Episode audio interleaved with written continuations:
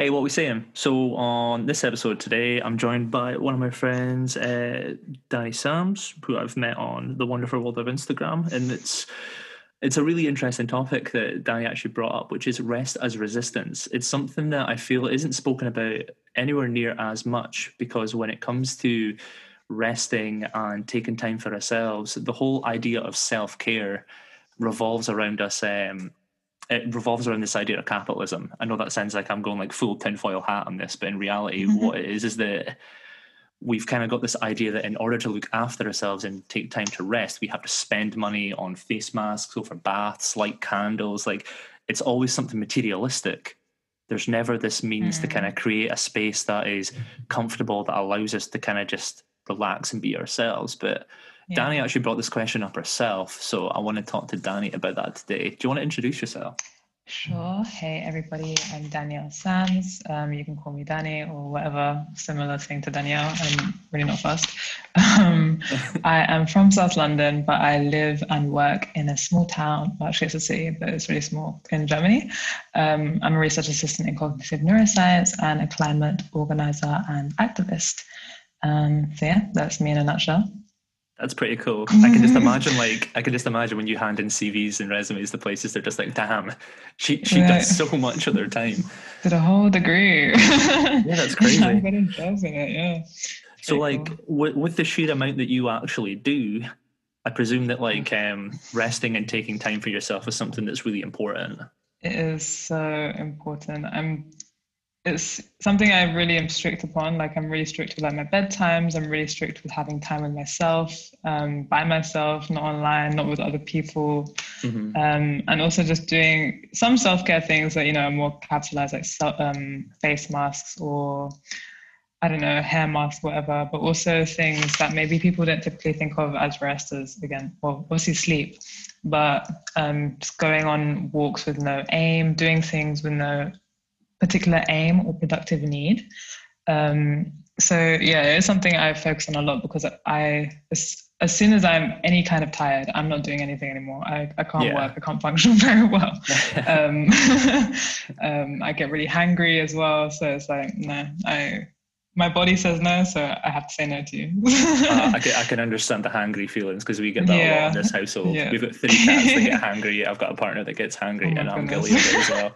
So um, the point that you made there is that you're going on like walks with like no aim and whatnot but we kind of live in a time right now where the likes of social media and kind of just like the working world in general kind of mm. gives us this impression that our productivity our level of productivity in particular is what kind of what like leads us towards uh, like being rewarded the whole ri- rise and grind culture but in reality it's that's not the case, is it? Because like we just spoke about how productivity doesn't guarantee a return, but that no, ideal doesn't. is still pushed. Yeah, well, a lot of this grind culture just um, it has its roots in white supremacy and capitalism, mm-hmm. and you know, for a long, long, long, long, long time, um, the way capitalism has been pushed is, is very much a race and class issue as well. So sure. obviously, um, black and indigenous peoples have been enslaved and forced to work in horrible conditions and with obviously no pay, no no any no benefit to them whatsoever. Um, and it's just to you know for the production of the West for, for the, the production of goods like cotton, tobacco, and which were then sent to the West in terms of like slavery, and then even in say Europe um, around the time of slavery and before, there was like things like enclosures and the way um, the rich people always oppressed the poor and did their best to make the poor work the land really hard and destroyed any kind of communal um, efforts they made to work together and make sure everyone had something for themselves um, without any lack. Oh, also the creation of like artificial lack is a really big um, proponent of like capitalism and grind culture. Because obviously for example um, we have landlords right? And yeah. this is going in a really random spiel sorry. No this is great because like i love the conversation of landlords. Let's go um, for it. but landlords it's like okay so before people would have you know their own land everyone would own their own piece of land where they can work they can subsist they can feed their families um, they can also look after the land in a way that it's not just constantly extracting you're actually giving back to the land so that it um, the land is healthy and you can keep on producing. Um, Whereas, you know, landlords would, for example, in enclosures, they would own a much la- larger area of land, and then the workers had to produce from that land. And each year they have limit or thresholds of how much they need to produce. And if they don't produce that amount, they're like left to starve. yeah. And obviously that forced people to um, intensify their productivity um, to make sure that they can actually survive, eat, have food, and be poor. Stay, they'll stay poor, but not mm-hmm. be dying, I guess. Um, so yeah, I can't remember where I was going with this point. But like, like you're saying there, like the, the white supremacist links actually are there, and it oh yeah, it, like white it, supremacy it and capitalism. It yeah, makes it clear um, as day that there's there's the white man that's on the top that's basically bearing down on absolutely everybody else. And then there was an example that I was given yesterday when I was talking to um, uh, Emily Calderwood, who I think is going to be the previous podcast about uh, white mm. feminism, and she brought up a yeah. really really good point about how um, when women started pushing for the right to vote and how there was slavery was in quote unquote abolished when in reality it still exists mm-hmm. today with the prison system and whatnot there would be a uh, white women would be basically offloading their children to black women for the black women to look after them so that once the kids are grown up and they're able to kind of have their careers the black woman doesn't get anything out of it whatsoever it's basically exactly. just the, the white kid that puts everything back into their own family and the the black woman is just kind of left without thanks and it kind of like raised another really really good point that I thought as well is that like in terms of feminism and the level of productivity that is required of absolutely everyone and how there's people yeah. out there that claim oh yeah they're like the workplace is equal just some women don't want to do certain jobs but then when you actually get into certain workplaces there's women that have the exact same job as a man that puts in the same if not more effort but is rewarded less hence the gender mm. pay gap and yeah it's just crazy to think that like we kind of are pushing this sort of society and we're not actually advocating for people to kind of create restful spaces. We're just expecting them to keep working and keep working and keep working. Overproductivity is really heavily praised, but I think if you think about well, you know, sleep, for example, is just so important mm-hmm. for our health. It's important for memory and dreaming and reimagining and literally all of our physical health. Most um, uh, diseases like Alzheimer's, cancers, etc., etc., that are prominent in the Western world are linked to sleep deprivation.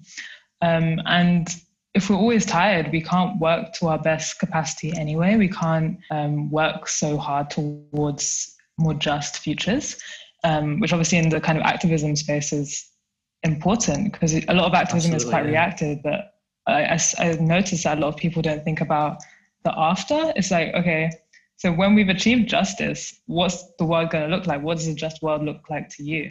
Um, and it's something that I don't see discussed often enough, in my opinion. And yeah. I think that needs to be more of the focus because it's great to, you know, react to different injustices and make sure that we're fighting against them. But we need to so know if, um, what we're um, fighting towards. so if, if like you're saying there, you kind of see the question of what's it like when we achieve justice? Like we see, we see what the build up is to obtaining justice but then mm. what sort of things should we be seeing afterwards once we obtain justice? Yeah. Are you asking me? Yeah i'm asking you yeah. Oh, oh. sorry. Um well yeah that's the thing. It's like okay and i guess a, a just world to me would be like a world where people don't have to struggle to survive in any way. Mm-hmm. Um, we all have enough food, shelter. Um, we're looking after each other as a community. Like I think as well, self care is hugely, hugely individualized, and we mm-hmm. don't think about how in communities we could join together to make sure that everybody is looked after, and that is a form of self care as well by looking after the the whole. You're going to be looking after you too, mm-hmm. um, and yeah, I think yeah, as I said, we have all of our needs met. Um, I think a future where degrowth is the focus rather than you know constant growth and capitalism mm-hmm. because we can't keep on extracting resources from the earth. Um, we are we are running out. We've been running out for a long time. Yeah. Um, and also, if we're able to you know rest and look after our communities, we will heal within ourselves. Our communities will heal, and the earth will heal as well. Um, mm-hmm. Because we are all fundamentally fundamentally interlinked. We are part of this earth and planet, no matter how much kind of capitalism and other systems of oppression try to separate humans from the, the rest of the environment. Um, so something along those lines, uh, maybe eliminate kind of social media as well and the constant need to create, I don't want to say artificial connections, but um, I think with social social media, it's very much it is very much reactive. It is another way of getting people to constantly work in a, in a way because you're constantly yeah. being updated. You're constantly seeing new things. Um, any issue is you know it's brief, it's transient. It's not something that it's not a medium that really allows for long term work and long term work towards liberation of any kind. Mm-hmm. Um, so yeah, I'm, it is something I'm still thinking about a lot and I don't have the answer, and I think it definitely requires many, many people to have input. But yeah. I like I totally agree with you with that because like with social media is that we're constantly of this impression that if we keep producing, then we're going to be working towards creating a space for ourselves that feels comfortable. Like I, I kind of see my account in particular as like a safe space, a place that mm. I can personally feel comfortable and feel good. But at the same time, it's still something that is promoting me to burn myself out or overwork myself. I've got this constant idea that I want to make a space that other people feel comfortable in. But whilst I'm doing yeah. that, I'm kind of putting myself at risk of kind of just feeling like I have to constantly produce in order to kind of obtain some sort of reward. And kind of having that sort of ideology kind of ingrained in society like it's it's not beneficial at all. It's great being able to put stuff out there to make feel make people potentially feel better. But mm. when you've got the you've got the likes of algorithms over the over social media and how instagram changes constantly and youtube's is incredibly strange as it is as well. Yeah. those particular algorithms kind of make you feel that it doesn't matter how much effort you're putting in, you just have to keep doing it in order to stay relevant. And yeah, that's the thing as well. With on social media, you are constantly thinking like, oh, I need to post, I need to like and comment and blah blah blah with other people's mm-hmm. work, just to make sure that you know when I post, I get likes and my work gets seen. Mm-hmm. Um, and I mean, I guess for some people, if you like earn money on social media and things, it's one thing. It's mm-hmm. more of a means for survival. But I think if you're just a general social media user, there's no point.